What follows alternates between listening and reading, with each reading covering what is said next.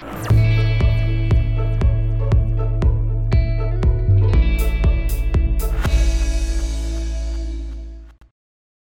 den, ahoj, moje jméno je Kuba Hrubeš a vy už vítejte u podcastu Fun Factory Fitness. V našich podcastech vám přinášíme rozhovory se zajímavými hosty, nejinak tomu bude dneska.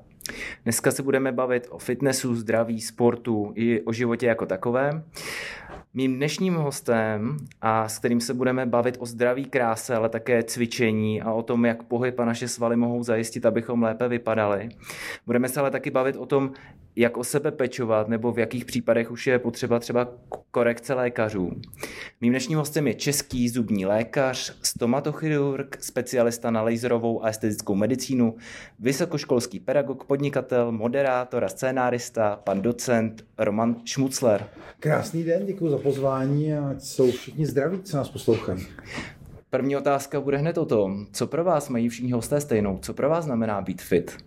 Hýbat se. Já jsem jako, to, jste čekali, že přijdu autem a já auto ani nevlastním. Jsme čekali na, park, se, na parkovišti, jsme čekali. Ne, půjčil si ho od firmy, když ho potřebuju a, a chodím všude pěšky, snažím se, jinak bych já při vší té zátěži, co mám, jsem těch 10 km denně nenachodil, já nachodím, nachodím asi 13 km denně, když mm-hmm. se vezme jako průměr za celý rok, včetně nějakých dnů, co je člověk nemocný v posteli nebo já v letadle. Mm-hmm. Tak teď jsem měl znak, jsem byl hodně v letadle, jak musím dohánět, protože tam člověk ty kroky neudělá. Kam takhle lítá? Letáte, když jsme u letadla? No, to bylo 100 000 kilometrů, takže to je opravdu jako hodně. Takže jako, já jsem často ve Spojených státech, eh, teď jsem třeba měl světový kongres, nějaký věci jsem politicky řešil v Austrálii, Aha. Kuala Lumpur, teď jsem se vrátil z Las Vegas, teď jenom tenhle víkend zasedání Evropské unie v Bruselu v pátek, v sobotu Aha. jsem přednášel ve Varšavě na estetickém kongresu, ale prosinec bude první měsíc v tomhle roce, kdy nikam nepoletím. Trávím, což je nejhorší pro zdraví, ale taky někdy nejlepší, k tomu se možná dostanem, že trávím trávím 100 a více eh, nocí v hotelu ročně, takže z 365 nocí jsem 100 v hotelu. O tomhle, to byl, o tomhle tom jsem viděl film, jmenoval se to, myslím si, že Bato, hrál tam George Clooney a bylo to o tom, že on vlastně vyhazoval lidi po celém světě v různých firmách no. a pak za to dostal nějakou grafitovou nebo zlatou kartu aerolinek nebo něco takového, žil furt v baťohu, že? On dostal většiního senátora, to je, to, my právě co takhle sbíráme, tak, tak, tak, jako to je, to je, to je jako je 150 tisíc mailí a pak, je, pak jsou ty senátoři, teda ne kilometrů, jako já ale mají líp A, a když to jako určitým způsobem zopakujete několikrát, tak tak uh, už máte navždy. Takže to celá spousta Američanů tohle sbírá, to je zajímavý, Aha. protože jako cestáci oni lítají hrozně moc a pak se jim to hodí na starý kolena, když jsou důchodci, že, že docela luxusně lítáš do smrti. Baví vás to cestování a lítání ještě?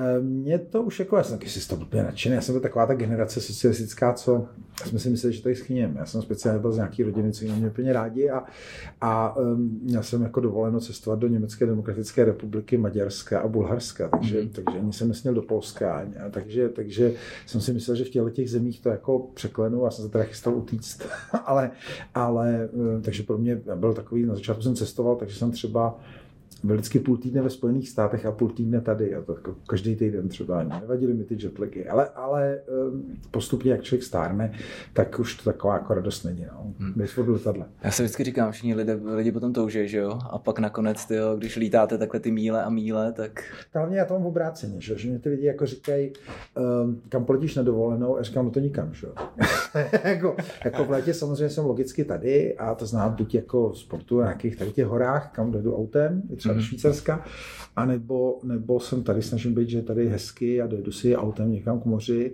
mm-hmm. protože nalítaný jsem, jsem dost. A teda částečně tak jako s rodinou žijeme ve Spojených státech, takže, takže pravda, třeba jakoby na dovolenou odletím um, ke švagrovi švagrovi a jsme, jsme v New Yorku, ale ale takže se těším na chalupu do New Yorku, ale jinak, jinak jako, jako, že bych jel k moři, to jsem letos byl kvůli dítěti, aby jako zažilo takový ten hotel s těma dětskýma blázencema v Turecku, čtyři dny jsme tam byli.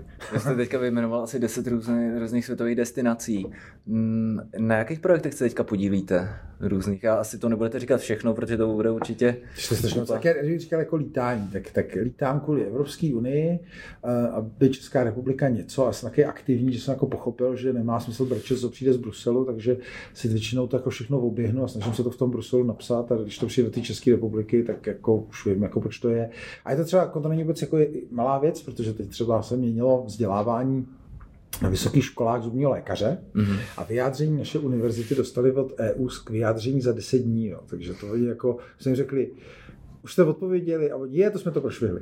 Jo? A, a, já jsem třeba na tom pracoval tři roky v Bruselu, takže mi to přišlo a jsem říkal, jo, to je dobrý, to jsem udělal jsem nějaký kompromisy. Takže, takže jedna věc je, že člověk musí lítat po světě, aby něco zařídil pro tu Evropskou unii, zároveň lítám, protože třeba si to jí stomatologické organizace mám na starosti umělou inteligenci a, a digitální stomatologii, mm. což je jako velká věc, že ten obor stomatologie se dramaticky digitalizuje, robotizace a takové věci. Musím říct, že já jako uživatel to vidím u svojí, svojí eh, lékařky, no. Jak eh, se to změnilo za poslední třeba tři roky, kam to jde a rengen už eh, to asi pro vás to nebude novinka, ale pro mě rengen tyjo, v ordinaci a další a další věci, to je jenom zkousne tak člověk. Třeba, já jsem v Sydney napsal celosvětový pravidla pro používání umělé inteligence v medicíně. Jako to všichni jako diskutovali, americký prezident, všichni, všichni říkali, jak to jako udělat v medicíně. A já jsem to napsal s pomocí umělé inteligence a jak to dneska funguje, bylo zajímavé, že řešili teďka třeba právníci světových zdravotnické organizace, říkali, no jo, ale to nemůžeš takhle jako jsi nějaký právník a ty nejsi právník, my bychom něco jako takový slovo, ani sami nevíme jako právníci, jak to říct. Já jsem vždycky říkal to slovo a mě to, jak to víš? Já jsem říkal, to je jednoduchý, já zapnu to umělou inteligenci v modu, v modu legislativní právníka, ona vás poslouchá a, a, a nabízí mi slova, které by možná bylo jako dobrý. takže, takže jako takhle jsme, takže to je třeba taková věc, pak samozřejmě se snažím nějak uh, třeba to, co se vás může blížit, je, že chystám asi, že postavím fakt nějaký zdravotnický zařízení na, na wellness, anti-aging, v takovém, jako my tomu říkáme dneska medicína 3.0. Pravděpodobně to bude stát v Karlových Varech, kromě toho, že uděláme něco v Praze, my hodně kolem toho prodlužování života, takových, bych řekl, až podvodů. Bych to chtěl dělat jako pořádně, že víme, čem to je, možná se k tomu jako dostaneme, čím se ten život fakt dá jako prodloužit o život ve zdraví. Nemyslím, jako, že člověk leží s proloženinama v léčebně dlouhodobě nemocný, čeká na smrt, to asi není cesta. Mm-hmm. A uh, takže to je to, pak se snažím zuby nějak, aby fungovalo. Sám operuju, furt ještě jako třeba, tak já nevím, 15-20 hodin týdně. Pak řídím Českou stomatologickou komoru, starám se organizačně, aby to běželo. Dělám spoustu kongresů, jsem stal cenu od Prahy, za co jsem milionů peněz sehnal České republice. Pravděpodobně budeme dělat v Praze největší zubní kongres, co je na světě, co vyvá v megaměstech během dvou let. A je toho prostě strašně moc. No. A mě to baví, ale já jsem, já jsem generalista takzvaný. Já jsem si dlouho myslel, že to je špatně, že dělám tolik věcí. A pak jsem v Americe pochopil, že, že vlastně jsou specialisti a to je nějak tady v Česku zvykem jako výchovně. Takže každý mu říkají, musíš se na něco soustředit a to musíš dělat, dělat, dělat. Mm-hmm. A to je pravda. To těch 10 tisíc hodin, nebo kolik se říká, že jste jako no, a průšvih specialistů, který se v Čechách strašně podceňuje, a máme úplně na to špatný školství, je, že vlastně je velmi nepravděpodobný, že ta vaše specializace přežije. Mm-hmm. že jak dneska žijeme dlouho, tak velmi často se to jako mění. A my vůbec nemáme v České republice e, nějaký vzdělávání dospělých. Mm. Že já třeba teď zavádím revoluční věc, že přeškoluju lidi na zdravotní sestry dospělí, protože jim třeba 40, Mm-hmm. Třeba právník, ne úplně úspěšný, ne, nechci říct neúspěšný, ale nějakého podnikového právníka, není to nějaký špičkový advokát, takže má nějaký peníze srovnatelný se zdravotní sestrou v nemocnici, přes všechny řeči, co ty sestry mají. A teď eh, my ho třeba přeškolíme na to, že asistuje v zubní ordinaci a, a ten člověk už si to zvolil, chce to dělat, je strašně motivovaný. Když to my furt sázíme na to, že se správně rozhodla dívka ve 14 letech, jedno se ti se vdá jo, a už nikdy nemá šanci změnit tu kariéru, čili mm. my máme prostě to školství špatný. Takže jsou nějaký generalisti, lidi jako já, kteří spojují ty specialisty a samozřejmě tolik věcí dělám díky tomu, že mám lidi, kteří to fakticky dělají. Mm. Jo, a vždycky mi někdo říká třeba na Twitteru, ty jo, musíš, jak to, že do toho mluvíš? Já říkám, to je právě jako koordinace těch věcí. Jo. To jednou v Čechách pochopíte, že to je ta strašně důležitá věc. Jo. Hmm. Proto tady nefungují vlády a takové věci, že jako chybějí lidi cvičený na koordinování. A když už jsou, tak jsou miliardáři nebo dělají v nějakých korporacích, ale prostě nedělají, nedělají pro koordinaci eh, veřejného života a proto nedokážou skoordinovat stavbu silnice, na tož jaderný elektrárny. To už jako musíte mít naplánovaný, to už nejde improvizovat. Máte teda spoustu projektů, jste očividně vytížený. To baví. Jasně. A jak stíháte se starat i o sebe, protože sedíte tady naproti mě, pak ještě fotku, aby to viděli posluchači, ale jste ve formě? Ne, tak já jsem, já jsem spíš jako byl vždycky vytrvalec, takže já jsem jako ten typ, akorát bohužel od té doby, co jsem jezdil chvilku závodně na kole, měl jsem při 190 cm 69 kg, což je taková ta ideální cyklistická váha. Mm-hmm. A, a, i to nejste jako nějaký do kopců, že? to jste tak jako sporter, protože těch 69 kg je moc. Že? Já jsem koukal teďka, nejsem teda cyklista, ale koukal jsem na Netflixu na Tour de France, tam jsem teprve no. do toho tak poprvé jako zakou, se zakoukal, kromě toho, když jsem četl životopis Armstronga, vlastně když no. přecházel z uh, triatlonu, myslím, do, do no. toho, tak jsem koukal, jak ty kluci, že některý ty těžší kluci, což jste byl no. asi vy, tak nemají šanci vyhrát že celkovou nikdy. Ne, nikdy ne, ale já jsem jako byl v době, kdy se v cyklistice hledali jiní lidi, protože se jezdili závody míru, já jsem tak jako starý. A závody míru to se, se ještě jezdí, myslím, ale. No, ale tehdy se to jezdilo, takže jezdili všichni v, v tom balíku, nebyla ještě taková ta, ta ty horské etapy, jako dneska Aha. všichni se těší, až Tour de France bude šlapat na nějaký ventu nebo něco takového strašlivého. A, a tehdy to bylo tak, že se furt jelo po těch rovinách v Polsku a v NDR a pak se jako sprintovalo, takže se hledal někdo, kdo byl relativně jako těžký, aby jako vyvinul tu rychlost v posledním okamžiku. Ale to od té cyklistiky dneska, dneska těch kilo víc, bohužel, ale jsem, jsem vytrvalec, takže to, co je pro mě Jizerská 50, to je vrcholní sportovní sezóny, kdy přesně mám načasovaný, že už od Vánoc, jako kdybych se člověk jako přejídal, tak já vím, že mě čeká, že možná umřu na té Jizerské 50, když nebudu trénovat, dělám legraci. Ale, ale je to prostě pro mě motivace, takže já k tomu jako opravdu jako směřuju. Dřív jsem, když jsem měl malinko víc času, tak jsem ještě hodně běhal takový ty desetikilometrový běhy, půlmaratony, takže mě tohle to jako vyhovuje a na horském kole nebo na normálním kole jako jezdit kilometry, kilometry. Jako já jsem se teďka pořídil, mám malýho kluka, takže, takže jako méně jezdím, protože to jezdíte, když jste jako samotář, když máte to dítě, tak spíš někam s ním jdete nebo něco takového, ale, když bude třeba větší, jak zase budeme Já jsem vytrvalec, nejsem jsem, nikdy jsem nebyl jako dobrý v tělocviku z hlediska jako silových sportů, posilovny, to, to nebylo moje, ale dělám to, mě nebolely záda, Mm-hmm. A jsem, já jsem takzvaný hotelový cvičitel, což, cvičenec, což asi nemáte rádi, mě říct, že chodím do, do nějakého fitka, ale jsem samozřejmě dopad jako spousta lidí, kteří tady tak myslím, že na nich docela vyděláte vždycky v lednu v únoru, že, že se jako k těm Vánocům koupí, koupí tu roční no, permici no, a v tom no. únoru Donátoři. To, a v tom únoru to jako zapíchnou a tak to se mi asi podařilo dvakrát v životě, ale mám doma takovou jako posilovací uh, stěnu, asi bych dělal reklamu firmě a bych řekl jako takový. Vlastně klidně můžete. Já jsem jako fanda technogymu. Ne? No, to my s ním spolupracujeme, takže to jste na dobrý adrese. Takže, takže, já jsem prostě, když někde jako si vybírám i hotel, že mají o technogymu posilovací stroje, teď jsem byl zrovna jako úplně spokojený v Varšavě, že tam měli takový jako ty vzácný, který jako málo kde bývají. Mm. V Brně mám jeden hotel, kde přesně jako mají ty stroje, že mě přestanou bolet záda. Mm. Takže já jsem jako posilu hodně doma, posilu v těch hotelech a při těch 100 nocích v hotelech ročně je to stokrát do posilovny, takže, takže vlastně do té posilovny chodím taky, ale, ale na nějaký fakt jako vyposilovaný lidi nemám. A kolikrát týdně se věnujete sportu nebo sportování? Jste říkal každý den, že 13 km Já se snažím jako chodit a já, jsem, já nejsem, už ne, nestíhám ten, no se říká víkend volí, to jsem bývával jako ty jiný lidi, že prostě jako jsem furt chodil a o těch víkendech jsem makal. Ale jak jsem nabral takový ty politický funkce, mm. tak já třeba teď budu první... Jaký máte teďka politický funkce, pardon, že vám to skáču? Prezident naší komory, starám se o vzdělávání v rámci Evropské unie, funkce v rámci Evropské unie, části stomatologů, a předseda společnosti estetické medicíny, na, na nějakým eh, boardu normalizace. A teďka každá ta věc má nějakou schůzi jednou, dvakrát ročně a takže jsou to ty hotely, které jsou jako nebezpečné pro tu váhu, že ty hotelové snídaně to je past. A um, takže, takže, takže mě jako o těch víkendech teď budu první neděli doma a to ještě díky tomu, že v sobotu končím nějak o půlnoci s nějakou akcí a, a, a budu jako v neděli pusy zabruslit. Proč vlastně sportujete? No bych přežil, já jsem jako racionální doktor, takže mě to samozřejmě baví, Aha. ale musím říct, že jako to nucení se, to musí každý. A já jako vím, že ty výsledky toho sportu z hlediska toho, aby člověk eh, se udržel déle život takzvaně ve zdraví, tak extrémně souvisí s tím sportem. Všechny ty studie, co my máme, jak se tím zabýváme, tak je to, já nevím, 25-30 let života aktivního. Hmm. Já, mě to třeba tolik nebude, protože já zase se opravdu extrémně přetěžuju, takže je to něco za něco, ale abych to nějakým způsobem jako kompenzoval, tak určitě, určitě bez toho sportu to vůbec nejde. Hmm.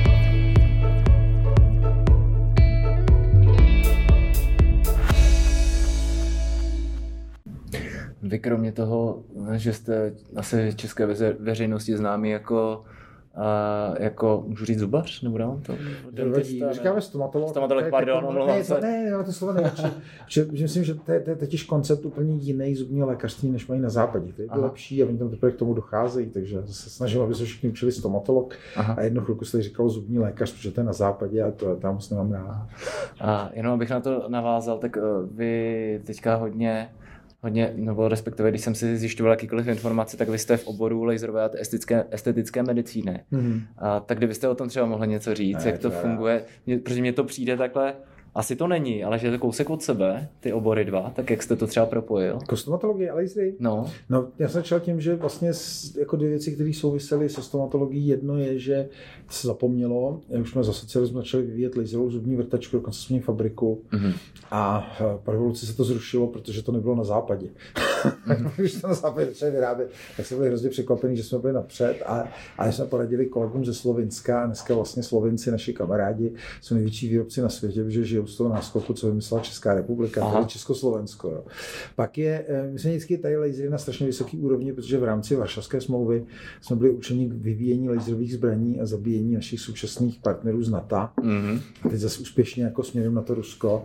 Ale, ale eh, takže tady vždycky do toho šly velké peníze. Největší laser na světě v Praze, že u Prahy a takové věci. Takže, takže ty kapacity Matfis je naprosto špičková škola. Takže v rámci té spolupráce na laserové zubní vrtačce pak mě někdo ukázal, jak by se tím mohli léčit nádory. Já jsem to začal dělat ve státním, pak ve státním mi to záviděli, že jsem Dneska je to tak, že jste ve státním a oni říkají, do čeho ještě by si chtěl investovat. A já ty 90. léta byly, že jsme neměli nic. Takže já jsem si půjčil vlastních 10 milionů korun, při platu 10 tisíc korun, abych koupil laser státní nemocnici, že se tam jako postupně splatí. A jinak to prostě vůbec nešlo. Že to, a oni pak řekli všichni, ne, to takhle, tak musíš pryč s tím. Tak jsem musel jít z té nemocnice, založit soukromou firmu, což jsem vůbec nechtěl. A postupně z toho vzniknul jakoby Asklepion a dneska počet ošetřených pacientů máme největší na světě. Takže teď jsme překročili 2 miliony ošetření a jak, jak plochou počtem lékařů, tak počtem ošetřených pacientů máme největší soubory, tak teďka v Polsku někdo šel nějaký cévní nádory na dětech, tak říkal, že ošetřil 24 pacientů a já jsem ukázal soubor 26 tisíc pacientů s tím. Takže to je, to je jako, jako, jako, myslím, jako velký úspěch. Který Za dlouhou dobu to je? 22 2 miliony ošetření? 2 miliony ošetření od roku 1997 fakticky. Takže to jako, jako zrychluje a je to, je to, je to jako vlastně to jako by roste. To my jsme se jako nikdy nesnažili o nějakou jako velikost, že jsem třeba hrozně moc konkurentů v České republice založil. Mm-hmm. Jsem to založil spoustu v zahraničí, takže my jsme se snažili, aby to všechno byly naše firmy, aby ten, to číslo by bylo úplně jako jiný. Mm-hmm ale, ale mám vždycky pocit, že se dá dohlídnout na kvalitu v té medicíně jenom v nějakém malém množství. Jako medicína, když někdo dělá jako hodně ve velkým, tak většinou uh, to není ten segment té kvality, ale je to ten segment nějakého jakoby, té pojišťovnické medicíny, aby to ještě jako vyhovovalo a nic tam nebylo navíc. A tady, když jste dělat tu špičkovou medicínu, tak ty špičkový doktory musíte furt jako plácat po ramenou nebo na ně dohlížet, furt je motivovat a e, nefunguje to tak, že někomu řeknete, tak já jsem ti to založil v, Kijevě, posílej mi prachy do Prahy, to se nestane. jak, je to, jak je podle vás ten obor dneska, dneska vnímaný? Mně přijde, že poslední dobou si to tak jako znormalizovalo hodně, že i zákroky začínají, a nevím, jestli mi dáte zapravdu, i běžně využívat i muži. Tak jako dneska ta estetická medicína o tom tak, že Uh, my, my, my ani nevíme, kde to jako chytne střechu, protože ve Spojených státech máme pocit, že jako kapacita, tam je to jako mnohem víc rozvinutější a ta kapacita je pokrytá z 5% že nestačíme vlastně ty kvalitní doktory. Je spousta lidí, kteří to dělají nějak jako divně. Tady taky nám sem přiběhli různí lidi teďka z východu, dělají to na černo, za kajš a tak dále. My je stíháme, necháme zavírat. Ale princip je takový, že oni velmi rychle někomu ublížejí, takže, takže se to vlastně nerozvíjí. A ty, ta kapacita těch opravdu dobrých je omezená. Třeba plastická chirurgie, ta, ta je přidušená všude na světě už strašně let, mm. protože těch doktorů vlastně nepřibývá. Ten třeba zájem v Praze by byl třeba desetinásobný než je kapacita. A vy prostě nevyrobíte ty doktory. Hmm. V některých zemích jako i se drží zbytečně nízký počet těch doktorů uměle, třeba Česká republika, a pak je třeba země, kde to vůbec nebrzdějte, Slovensko. Kdo chce tu atestaci dostat a splnit ty podmínky, tak ho vezmou do toho kurzu.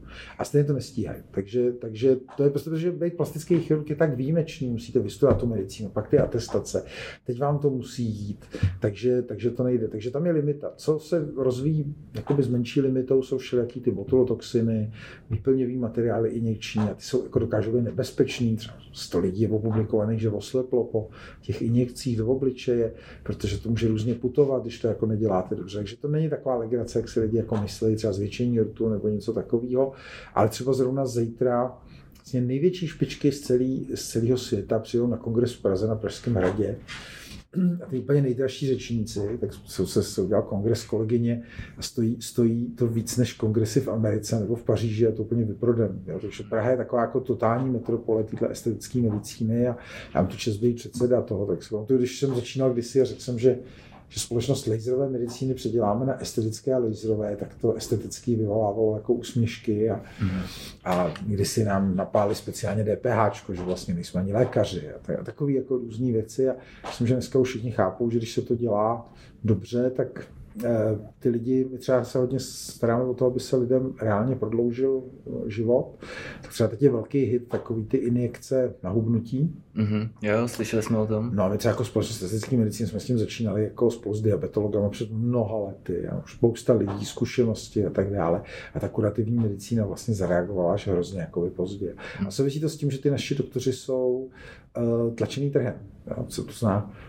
Teď zrovna jako bojují lékaři za to, aby měli ve všech nemocnicích stejný plat, to vůbec jako nerozumím, jak jsem jako z té Ameriky, to je úplně absurdní, jestli dělá, nedělá, je dobrý, špatný. Teď jsem to poslouchal Vinohradskou 12. Zabíjí lidi, jo. je to vlastně hmm. úplně jako jedno, ale, ale eh, já jsem jako vychovaný to Amerikou, nebo i v té estetické medicíně, je to velmi konkurenční, takže ty doktoři třeba jako, když začali být ty léky, jako ten Ozempik nebo tak, tak, tak začali honem rychle schánět informace, hmm. schánět specialisty, co tomu rozumí, aby to nabídli svým pacientům, jo.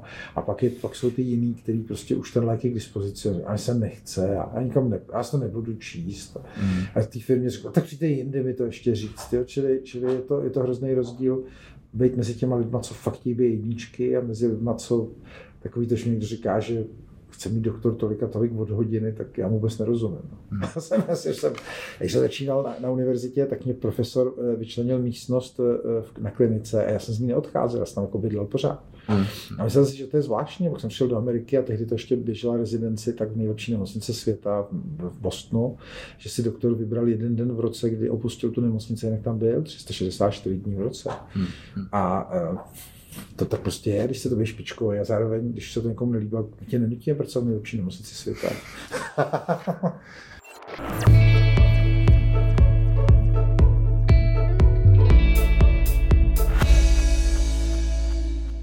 Co jste dneska všechno schopný řešit vlastně plastickou chirurgii?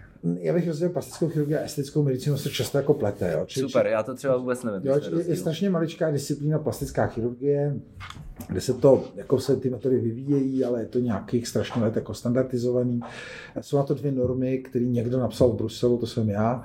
To znamená, chirurgická, estetická medicína, nechirurgická, je to definovaný.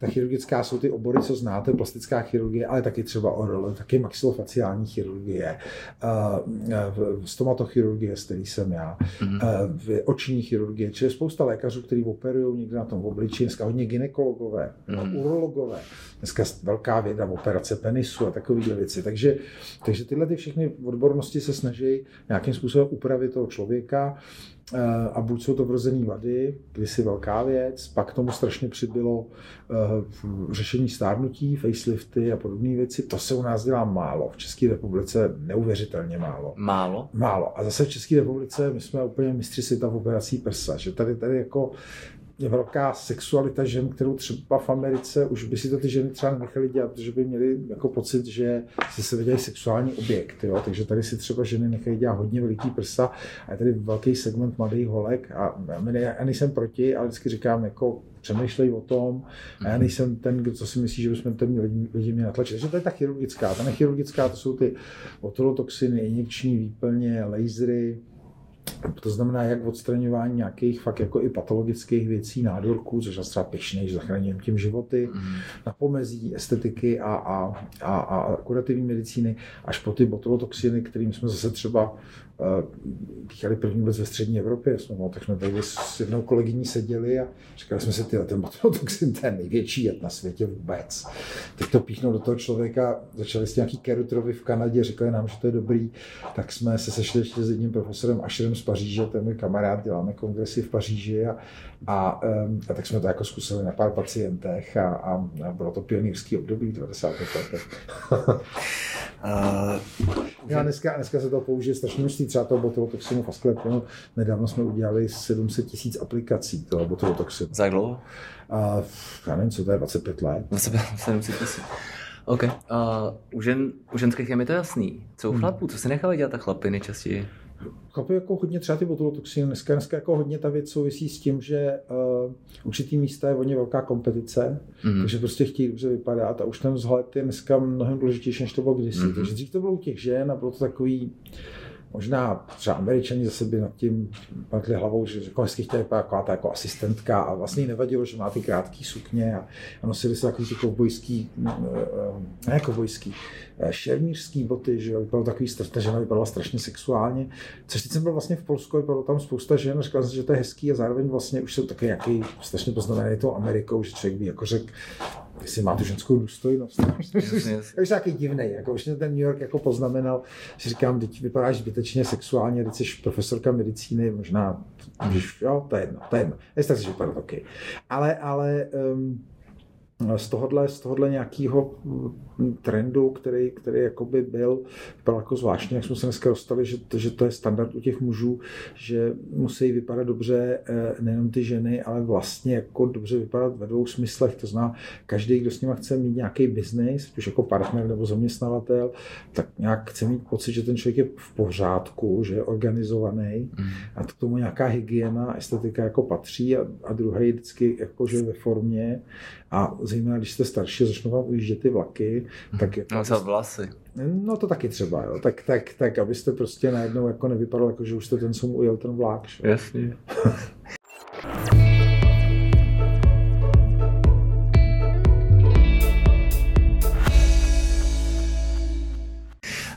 um, co nastupující generace? Řešíte to nějak, protože to je velký téma třeba v marketingu, firmy se na to firmy se na to hodně zaměřují, takový fakt jako mladí lidi, generace Z, já vím, že ono to hmm. asi přichází i s věkem, ale tam je vidět i, že třeba mají trošičku jiný nákupní, hm, nechci říct hodnoty, ale návyky.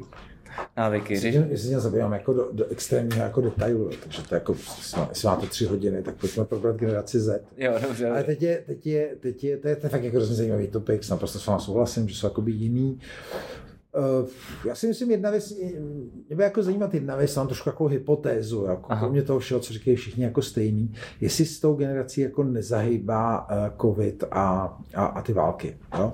Jestli vlastně trošku to, co se o té generaci jako říkalo, a, a samozřejmě já s tím mám nějaký jako třeba psychický problémy, když s nimi po některých věcech jednám, ne úplně ve zlým, ale jako je to pro mě šok.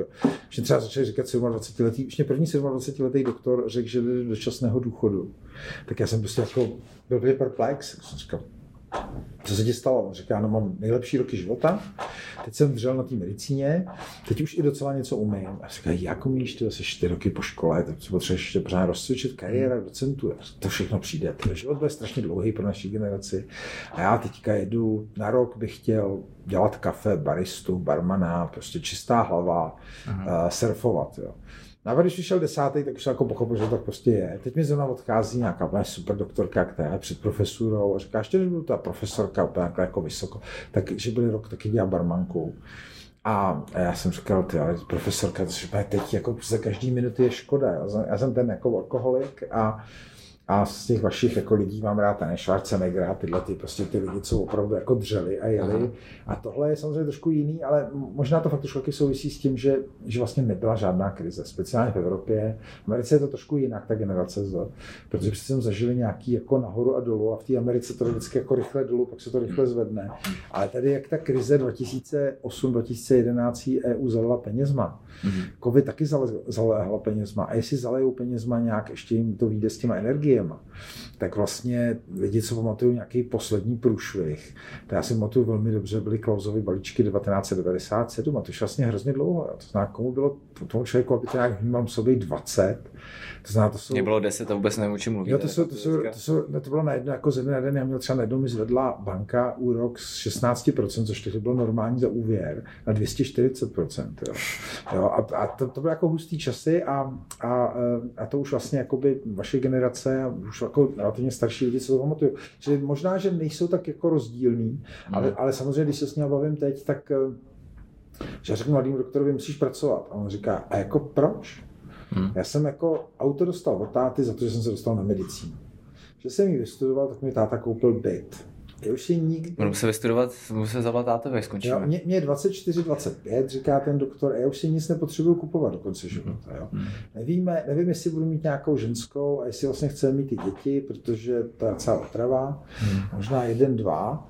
A nás už ty peníze jako nemotivují. Takže dneska třeba problém stávka doktorů, ale doktoři v nemocnicích Velké nemocnice fungují, eh, vždycky zachraňují rozvedení doktoři, kteří přijdou o všechno, chtějí sloužit, a, a spousta těch doktorů už vlastně ty peníze fungují přesně obráceně. Jako nemocnice jim přidají peníze a oni si zkrátí úvazek, protože říkají, teď si ty peníze chci nějak užít. Jo? Čili ano, je to jinak, tahle generace musí s nimi jinak bojovat, jiný motivace, ale hlavní věc je, že já myslím, že oni nezažili ty těžké časy. Takže budíš jim přáno, aby je nezažili, třeba už od teďka navždy bude prostě ráj, ale já si myslím, že přijde něco hustého a oni se zase srovnají.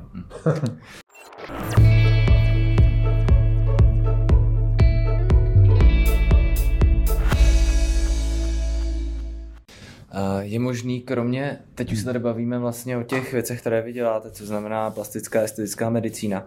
Je možný tomu nějak pomoct? Přece jenom jsme fitcast eh, i cvičením, abych to No, třeba strašně, oddálil a jak to funguje třeba teďka, my teďka pokožky? úplně, jsme se dostali na věc teďka jako zajímavou. A zajímavý, že to česká firma to objevila s nějakými nejlepšíma anatomama, co tady třeba budou teďka tenhle týden. Mhm. A zjistili jsme, že, že vliv svalů je, my jsme vůbec jako netušili, jak je obrovský. Jo. Když jsem se zeptal před pěti lety, tak bych jako posilovny jako schazoval jako všichni ostatní. Jo. Takže třeba x let zpátky jsme tušili, že má smysl vytrvalostní sport. No, třeba u vás tady šlapat na nějakém stacionárním kole nebo něco takového. Um, ale vůbec jsme neuměli do- docenit, jak moc to je. Jo. To znamená, jsme, jsme netušili, jak moc to až souvisí s psychikou, jak moc to souvisí s jinýma věcma. A že fakt jakoby ten uh, aerobní sport, jakože, že prodlužuje ten věk o desetiletí. Jo, aktivní, ne, ne o rok, o dva. To se vždycky říkalo ro, rok, dva, tři, něco takového. Ne, to jsou desetiletí. Ale e, my jsme strašně podceňovali svaly. To byla jako dlouhá jako legrace, se říkalo, jestli ty kulturisti, jestli to vlastně není obráceně. Teď ono to mělo takovou jako divnou pachuť z doby, kdy, kdy byly ty, se zneužívaly anabolické steroidy. se už zase vrací.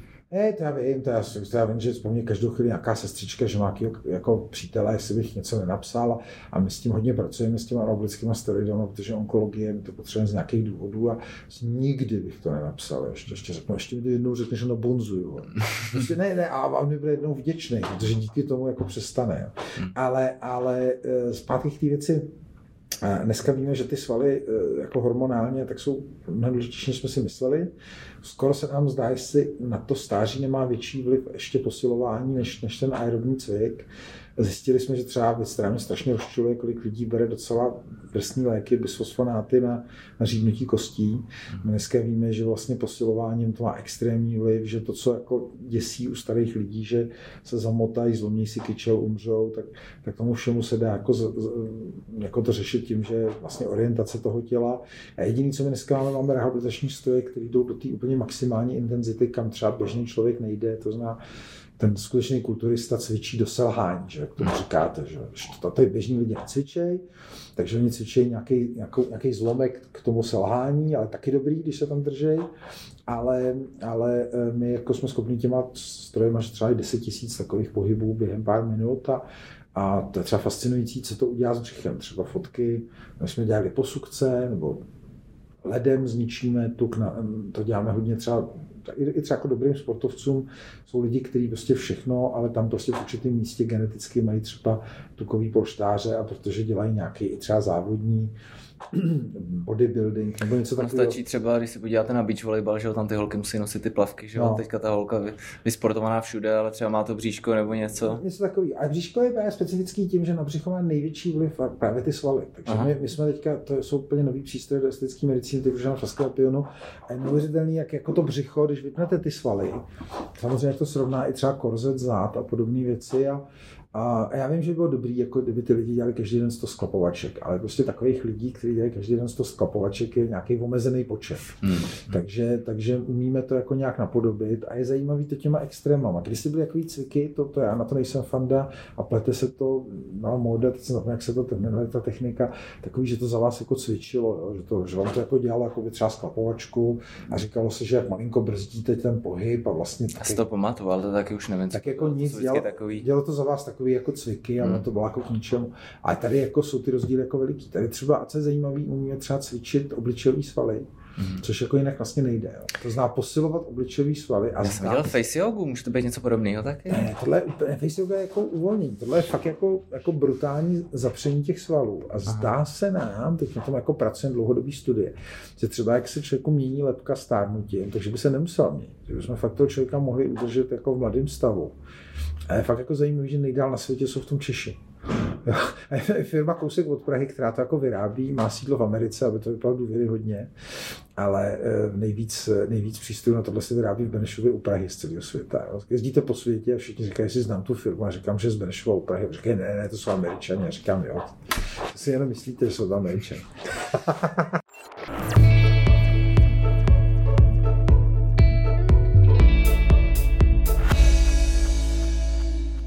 My jsme to teďka naťukli, já mám teďka, eh, zrovna předevčírem jsem koukal večer na Netflix a byl tam dokument, teď nevím, jak se jmenoval, o toho o modrých zónách. Vlastně na To je super, já jsem, já jsem ty knížky četl, mě to jako bavilo, ty zóny a ten, ten dokument každému ho doporučuju, protože já jsem se to trošku jako bál, že často tyhle ty věci, které jsou jako zajímavé, bývají jako blbě natočený. A Aha. to natočení bude geniální, včetně toho, jako, co přesně funguje, jak si to rozdělili. Já jsem viděl první díl na Okinavě, se to odehrávalo zrovna, to bylo neuvěřitelné a tam bylo přesně vidět, co jste vy říkal, že všichni vlastně ty důchodci těch 95, 97, než si to pamatujete, jak tam byl ten dědeček, seděl tam v tom klasickém japonském baráku, udělal turecký set a zvednul se na prstech, že jo, že prostě držel se jenom takhle Hmm. na prstech a všichni ty lidi byli, měli svaly, že jo. Ne, já Ne, že by byli Já kulturisti, jsem ještě nerozuměl ty věci, on, když ten člověk se tím začal zabývat jako náhodně, a pak No. několik lidí, tak se říkalo, že jsou nějaký ty místa, kde záhadně se žije těch 100 let. A oni to dokonce ani nevěřili, že tam ty lidi žijou. Mhm. Mm-hmm. A ty modré zóny se složitě jako odhalovaly. A já jsem roky objížděl svět s přednáškou jako 10 poučení z analýzy z Okinavy. Jo. Takže, takže to je moje jako přednáška před mnoha lety, kdy byl výzkum na té Okinavě, proč se ty lidi dožívají a má to nějakých 10 důvodů. Mhm. Mm-hmm. Některý jsou intuitivní, který jako tušíte, že se jako nepřežírají, jedí málo masa, cvičej Mhm. a, a třeba jako, že sociálně jsou v kontaktu. To je hrozně důležité, že ty rodiny, což tam vidíte v tom dokumentu, že ta babička nebydlí ve zvláštním bytě, ale prostě Prostě bydlej důležitý- dohromady ty důchodci, že důležitý mít ty jako- velký baráky, aby dohromady, jo. Ale, ale co je, co je jako, co tam jako, jsou třeba věci, už pak takový jako velký detail, to v tom filmu třeba není, že třeba zjistili, že samozřejmě strašně důležitý sex do vysokého věku, což tam Mhm. moc neřešili. Mhm. Eh, A třeba je strašně zajímavý, že úplně nejdíl žili lidi, kteří byli třeba jako i sexuálně nevěrní, Mhm. ale zároveň třeba chodili do kostela. Jo. Že, že třeba, třeba je hrozně důležité, že ty lidi jako v něco věří, mají nějaký hodnotový charakter, ale zároveň to jako porušují určitým způsobem. A to jsme šli jako už pak do detailů, detailů v té studii a to jsou jako věci, o kterých se jako moc nemluví v takových dokumentech, že jsou třeba kontroverzní, ale my jim jako biochemicky rozumíme. Jo. To znamená jako třeba ty některý jako nevěrný stařečkové, tam byly třeba jako nevěrný svý babičce 105 letý stařeček, a, a vlastně jeho drželo fakt při životě, že, že, že, že s nějakou 94 letou paní jako podváděl tu manželku, ale zároveň byl strašně přísný, chodil do šintoistického chrámu, eh, ty hodnoty byly pro něj důležitý, struktura toho dne a, a, to, a, to, a pak, když si vezmete na molekulární úrovni, tak všechno to dává jako molekulární smysl, jo, ale je to takový zajímavý, ale třeba jako ano, lidi, kteří jsou něco věřící, což Češi nejsou, proto taky hynou jako jedni z prvních na světě. Jsem koukal teďka 6% snad, že věří. My hyneme z mnoha důvodů. No, my máme, my máme hodně, teda v Čechách je hodně taková ta víra v co si, jo. Jo, čili spousta lidí jednak jedna je třeba jako ten jako pseudobuddhismus, že ty lidi Mhm. mají pocit, že a vlastně ani neznají ten buddhismus a takové různé věci, ale těch jako otevřených katolíků a tak je tady relativně málo a, a lidi třeba nevědomují, jak třeba my strašně věci, které jsou v anti-agingu, tak eh, jsou v katolickém roce. Mhm. A kdybyste se toho jako drželi toho katolického roku, tak budete jako hodně díl žít a budete zdravější. A nemusíte vůbec věřit v Ježíše Krista, jo. ale bohužel na českých školách jako na jedních z mála prakticky na světě se nevyučují jakoby, eh, ne náboženství, aby lidi věřili. A ale- religionistika. Eh, ale no, no, ne, neučí se vůbec, jako třeba se předpokládá, se děti jdou a teď jim řeknou na zámku, to je svatý Josef. A vy říkají, jako co? Jo, a předpokládalo se v historii, že přece rodiče, teda nebudeme učit náboženství, ale rodiče jim určitě řeknou, kdo to byla Pana Maria. A oni už nevědí, že Kristus měl nějakou, jako, jako že měl třeba matku, nebo že nějakou Maří Magdalenu. A pak oni jako jdou na ty zámky a už tomu vůbec nerozumí. Ale ten, ten rok tím, že byly ty půsty, Byly ty období, kdy se jako jedlo. Hmm. Nějak se jedlo přes týden, nějak se jako o tom v té neděli, že ta neděle se odpočívala, hmm. že se meditovalo, že se ty lidi jako ta obec jednou týdně potkala 10 hodin dopoledne v neděli v kostele. A šlo o to, že si tam všichni jako nuceně prostě se museli pozdravit a podat si ruku, že se sami sobě nevyhnuli. Tím strašně těch tenzí jako mizelo, spousta těch stresů. Teď jim každý, eh, každý jako týden někdo dodal naděje, jestli tomu aspoň trošku jako věřili. Takže, takže já třeba jsem jako katolík, a, a, a, ale nejsem nějaký, jako, když někdo říká, a fakt věří, že Ježíš stal z mrtvých, tak já říkám, hele, nevím. Ale, ale, ale, ale že do toho kostela a slyším nějaký ty věci, uvědomuji si ty, ty, ty jako texty, které jsou geniálně napsané, přemýšlím si o tom životě, uvolním se, miluji úplně, pro mě očista jsou vždycky ranní mše eh, na Vánoce, v 6 hodin ráno v katedrále, mm-hmm. Roráty se to jmenuje, vždycky zaspíváme, vychází slunce na katedrálu svatého Víta, vy se tak jako nadechnete, jdete do práce, tak je to prostě strašně důležitý a, a některý lidi, jako mi říkají, jak tohle to objevili v Tajsku a jak je to vlastně meditace a mm-hmm. uklidnění si a říkám, hele, to bude v pohodě, ale když přijdeš k nám do Stravského kláštera, tak to zažiješ taky. a je to úplně jako stejný, se medituje a jsou duchovní cvičení, je to je to v naší kultuře, jenom vám to nikdo neřekl.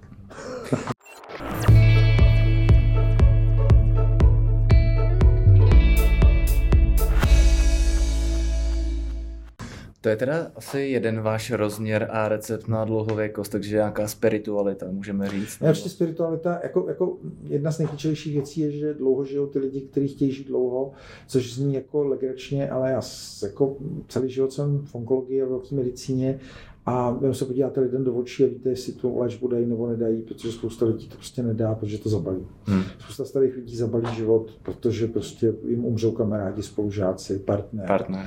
Takže, takže ta vůle, jak žít, je jedna důležitá věc. Druhá věc dneska je to cvičení, to jsme si říkali, jak aerobní, tak anaerobní.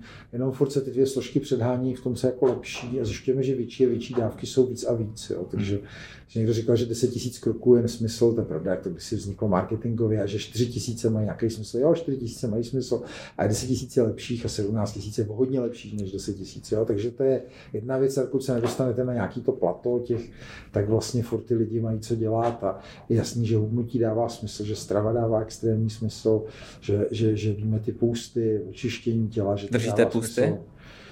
Já si se to jako neúplně daří právě díky tomu, že prostě společensky někde musím být, ale, ale třeba jako se snažím respektovat ty katolické půsty, snažím se respektovat, takže když v tom je nějaká jako akce společenská se zaměstnanci, tak to není, že bych tam řekl, já si nedám, takže, takže tam to jako poruším na večírku se zaměstnanci, ale, ale vím, že to má jako hluboký smysl. Ono to je jako, tak jako dokonale vymyšlený, že, že vlastně to, jako až, až, až jsem zpětně jako, jako úplně z toho překvapený, vlastně jako, jako osklidnit to tělo před těma Vánocema, vyspat se dobře, protože vlastně ten půst, ten odpočinek, zvládáte spát na ty Vánoce. To s tím mi, programem, to který jako máte. moc jako nejde, ale snažím se extrémně, protože teď jako nový velký vesmír v té medicíně 3.0, to říká medicína 3.0, říkají, že, že, že, jsme četli stejné knížky, že medicína 1.0, kdy si ta šamanismus, medicína 2.0, to je to, co dneska máme, že ty vrtulníky lítají, zachraňujeme lidi z neuvěřitelných věcí.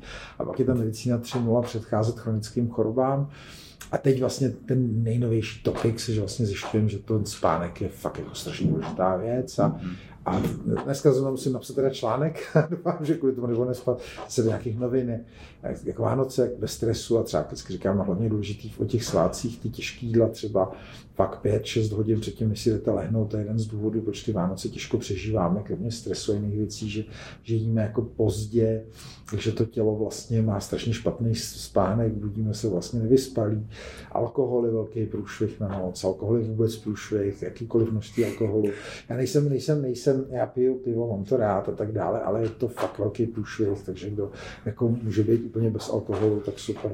A dneska víme ještě důležitá věc, glykémická křivka, že třeba z hlediska a největší zradou zdravého životního stylu, kde vy jste, byly džusy, že jsem, hmm. Když jsem zakládal Sklepion, tak uh, nás lidi jako byli zdraví, tak uh, jako dostávali ke kafe jako Number džusy. one, prostě ráno. Džusy a kdo měl prostě jako džus, to bylo jako ono a multivitamíny, to byla éra v 90. A dneska víme, že to nejhorší, co můžete do sebe dostat, je fruktóza. Že? Hmm. To jsme pochopili jako geneticky, jako celý je, že vlastně teda díky té fruktóze jsme přežili tu tu, tu dobu ledovou, která zase přijde přes všechny řeči o tom, jak planeta schoří, tak naopak blíží se doba ledová, to je zjevný.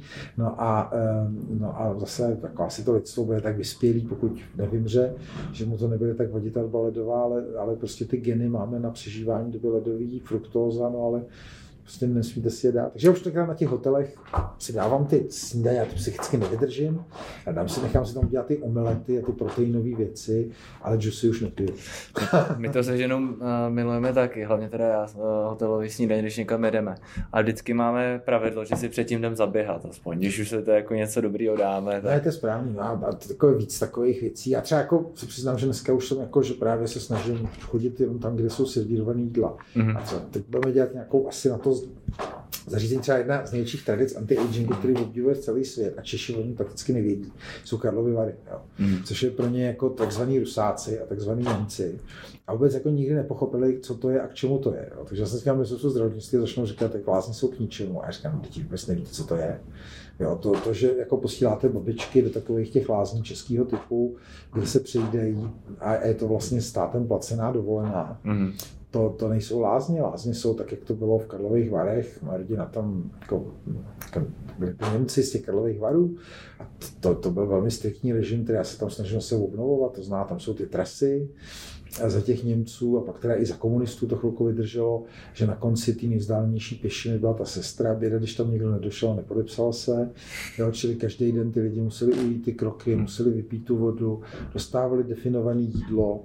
A dneška ta velká popularita u těch takzvaných, jak tomu říkají, Pražáci tomu říkají rusáci, což je jednotné označení Rusa a Ukrajince. A většinou Češi do dneška nepochopili rozdíl mezi Rusem a Ukrajincem a tak dále. Teď jako to chápou, že jedni jsou zlí, dobrý válka, ale jako nechápou to. A to je to jako strašně promotaný a ty lidi, eh, ty, eh, ty často nejbohatší lidi v Karlových Varech historicky, kterým se říká Rusáci, jsou Ukrajinci. Mm-hmm. A eh, oni mají ty východní národy, které začínají opravdu na té hranici mezi Slovenskem a končí končí Čína a tak dále, tak mají prostě e, tři dovolené naří, jo, nařízený. To znamená, oni mají, řekněme, letní, zimní, nebo letní, kde je chudší země, ale vždycky ty jako bohatší se snaží o lázeňskou dovolenou. To znamená vždycky jako rekondiční pobyt a uh, něco, kde prostě se snažíte týden, 14 dní, lépe tři neděle, prostě pořádně jíst, někdo vás honí a při té příležitosti se dějí preventivní prohlídky, protože to jako v běžném životě zdržuje, takže proto čekáte, oni čekají od těch lázní, že se tam udělá velmi jako podrobné vyšetření mm-hmm. a třeba i pro ty státy politicky citliví jsou i rádi, že ty jejich výsledky jsou daleko od jejich země nemůže to někdo zneužít a tak dále. Mm-hmm. Takže my vlastně jako nechápeme a celý svět říká, to je ten úžasný český systém zdravotního živo, žití, ty Karlovy Vary, chození po těch kopců. A říkám, ale to nikdo v Čechách nechápe. Karlovy Vary jsou místo, kde se Češi prdnou na Karlovarském festivalu. Mm-hmm. A, a, celý, a celý ty Češi říkají, jaký je to nesmysl, protože vlastně vůbec nepochopili, že tam vlastně, když jsou v těch Karlových Varech, tak mají každý den, já nevím, ujít 20 kilometrů, že si mají vzít kolo, na Klínovec a že mají mít jídlo přesně odměřený, aby přesně to mělo tu hodnotu a aspoň ten týden, 14 dní v roce, prostě žili tak, jak se má. Hmm. To je hrozně zajímavé, protože můj děda takhle byl na takovém ozdravném pobytu, protože ten měl snad každou civilizační chorobu, která šla, hmm. dnu, cukrovku, vysoký krevní hmm. tlak, operace srdce, pak a tak dále. A vrátil se přes tohle pobytu v nejlepší formě svého života. Jo. Tam ne? vycepovali prostě. My tam, my tam je tak, že my ty zahraniční hosty, což jsou jako hodně rusky mluvící, to znamená Rusko, jo, Rusko, Ukrajina, hmm. Kazachstán a tak dále. Tak a plus ty Araby, Uh, tak částečně Němci, ty většinou mají vlastní disciplínu, mm. tak my je hodně třeba i kontrolujeme online. To znamená, my jako vždycky nastavíme na to, že mají tu chuť žít mm. a třeba ještě dva, tři měsíce nám třeba každý den reportují váhu a věci a tím, že jako nám to reportují a nechtějí podvádět, když chtějí podvádět, tak se vypnou. Jasně. Tak se ještě chvilku jako udržují. A pak třeba zase už jim to nějak jako strašně zhoršovat ten životní cyklus, ale jsou za půl roku, že se zpátky ve varech. A vždycky hmm. oni říkají, jako, tady se zase dáme dohromady, protože budete na, na mě přísní. A prostě mi ráno dáte k snídani, co to je večer, jenom to, co mi dáte. A, hmm. A, a ty rusové, takzvaný, všechny tyhle ty národy to dodržují. Horší je to s Arabama, ty, ty vždycky celý den cepujeme a pak je večer nejdeme před Mekáčem. Ty to mají jinak. To, to, to, to je zajímavý. Ty vždycky nejvíc těší na masáže a takové věci. Ještě ty rusové, tam je jako větší chuť eh, se dát jako do, do kondice. A oni taky hodně z nich jako brutálně posilují, třeba ty chlapy hmm. a tak dále. Hmm. To je větší kult takový to jako chlapaž. A ta ženská zase musí být taková jako hrozně krásná. A když se vdá, tak většinou, většinou nabere 20-30 kg, protože pokud je to jedno.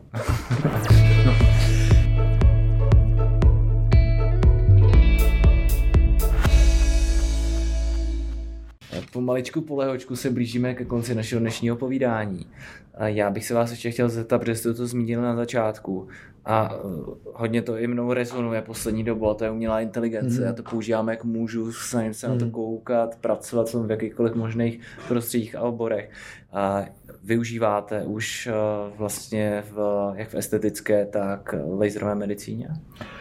Tak já jsem přímo zodpovědný za její vývoj, takže já přímo jako, jako samozřejmě tím jako žiju velmi, naštěstí mám kolem sebe mladší lidi, kteří to vedou, já jsem zase ten, co to nějak koordinuje a spoustu třeba věcí já prosazuju a sám je nevyužívám, protože vím, že třeba je to dobře, nutím mladí lidi to dělat, ale už eh, vím, že kdybych to měl dělat třeba sám, tak to musím věnovat tolik času, že ho nemám. Mm-hmm. Ale prostě snažím se mý úkoly ty lidi dostat na správný, takže to používám jako běžný psaní. Mm-hmm hledání dat, když pracujete vědecky. Já mám naštěstí přístup ještě na takový ty lepší umělé inteligence, které mají ty špičkové zahraniční univerzity, protože kontakt na americké univerzity tím pádem tam jsou jakoby k těm věcům k dispozici lepší systémy, které hmm. hlavně jsou zase fokusované na to, aby nám dávali pravdivé informace, že ty třeba placený umělé inteligence si často třeba vymyslejí vědeckou práci, ale úplně dokonale, včetně to, že ukážou v Web of Science, kde přesně je. Akorát, když se tam podíváte jinak, tak ona tam není a nikdy neexistovala.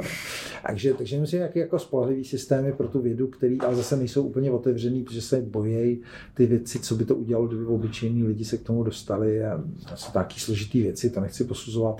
Se zdrželo uvedení nové generace umělé inteligence eh, z politických důvodů, že tlačí EU i Amerika, aby se jako zavedla větší bezpečnost. Všichni z toho mají hrozný strach. Hmm ale myslím si, že jako nejhorší je, když to začne brzdit, protože je, je, je jeden světadíl, který už jako vlastně nemá šanci, to je Evropa, ten už je tak zabržděný v tom vývoji, že, že vlastně víceméně odepsaný.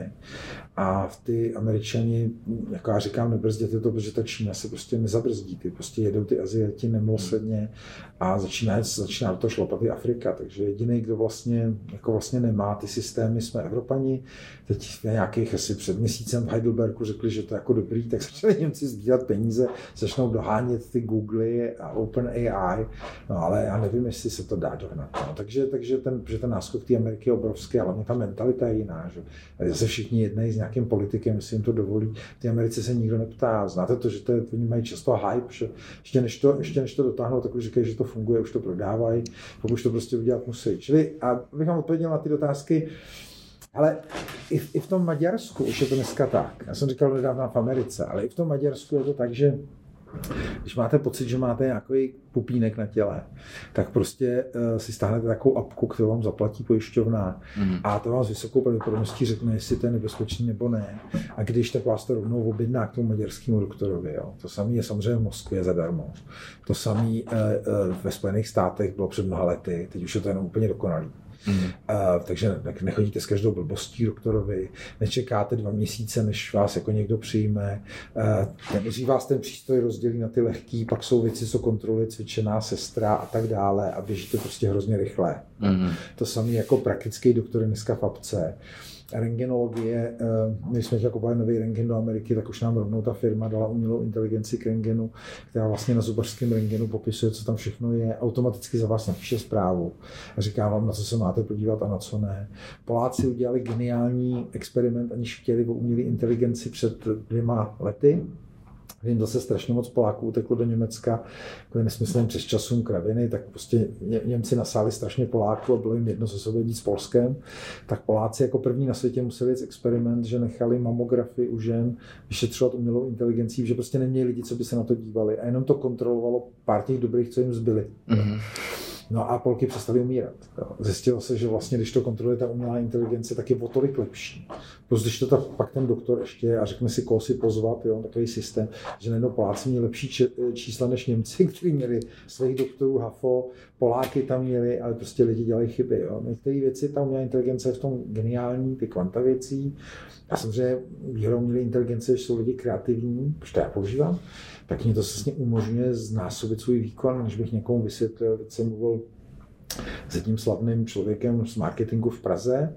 A to jsou chlapy ještě deset starší než já. A vlastně vyházeli všechny ty mladý kolem, protože jako zdržovali. Mají tam jednu mladou holku a vymýšlejí kreativní reklamní věci ve stejném množství jako předtím ale s tou svojí obrovskou zkušeností a s tím, co umějí, tak z té AI dostanou to, co je potřeba a dřív jako honili toho mladého. Jo. Mm. To je otázka, jestli jsou ty mladí, jak se to naučí. A zase mladí jsou třeba moje dcera, když teďka dělá medicínu tady v Praze v angličtině, tak, eh, tak strašně moc věcí se neučí od učitelů, ale od AI. To znamená, třeba nějaké věci nechápe, tak řekne, vysvětli mi, jak je tohle tam v tom mm. nějakou fyziologii. A ta AI to prostě úplně jako super. Já dělám to samý, přesně. Su, super vysvětlí. A ta AI jako třeba v tom, v, tý, v tom vyučování je super, takže jsme teďka na univerzitě Karlově mi řekli, že já jsem dělal, jako by museli psát eseje, jsem byl jediný, jsem chtěl zubař něco napsat. Bylo strašného křiku, že prostě zubař nebude nic psát. Jsem esej, to prostě psala moje dcera na anglické škole ve druhé třídě základní školy. Že? Pak jednoducho až těžší, ne, tady se přemýšlet, psát nebude. Teď to definitivně jako slavně zakázali, že ta AI, že by to ty studenti psali s tou AI. Já říkám, tak je to nechte psát s AI. My jsme mezi tím v New Yorku na NYU přešli na to, že říkáme, používejte to, té, nepodvádějte nás. Jo. Ale ty eseje pojďte dělat o dva levely vejš. Mně už nestačí, že se píšete nějaký ty znalosti stupidně, to dělá ta AI, ale dejte tomu jako vyššího ducha. A ty eseje těch studentů v New Yorku jsou úplně wow, takže s tím by mohli pracovat na gimplech, na základkách, ale já nevím, no, to, tak to bych ještě si musel jít na starost Českou republiku, protože to, je to prostě, to zaostává a je to škoda, musíme to trošku, trošku posunout. No. Pane docente, to je vše, já vám děkuji moc krát, že jste přišel. Já vám moc děkuji a snad to pro lidi mělo nějaký smysl, no, to pomohlo. Já si myslím, že určitě. Byl to hrozně příjemný podcast občas se stane, že tady lidi, že to z ní musím lámat a vy jste jeli hezky vidět, že máte výcvik a že vás to i baví. Bylo to moc příjemný. My se baví, já si rád povídám a, a, taky jsem ten učitel, že musím jakoby, jakoby se snažit šířit, šířit dobré myšlenky a, a, to, že vy se tady snažíte, aby ty lidi jako prostě neměli Alzheimer, protože nemá smysl hledat léky na Alzheimer, jako třeba nežrat cukr a hýbat se. Mm-hmm. Kdo, kdo, nemá vysoký tlak, nemá Alzheimer, takže takhle je to jednoduchý, choďte cvičit. A tím bych to dneska uzavřel. Pane docente, ještě jednou děkuju. Vám děkuju, že jste nás poslouchali. Nalaďte si nás zase příště. Najdete nás na Spotify i dalších podcastových platformách. Mějte se krásně a cvičte, jak jste dneska slyšeli. Má to smysl, jak z hlediska toho, jak budete vypadat, taky kolik let se dožijete. Ahoj. Naschledanou. Form Factory Podcast.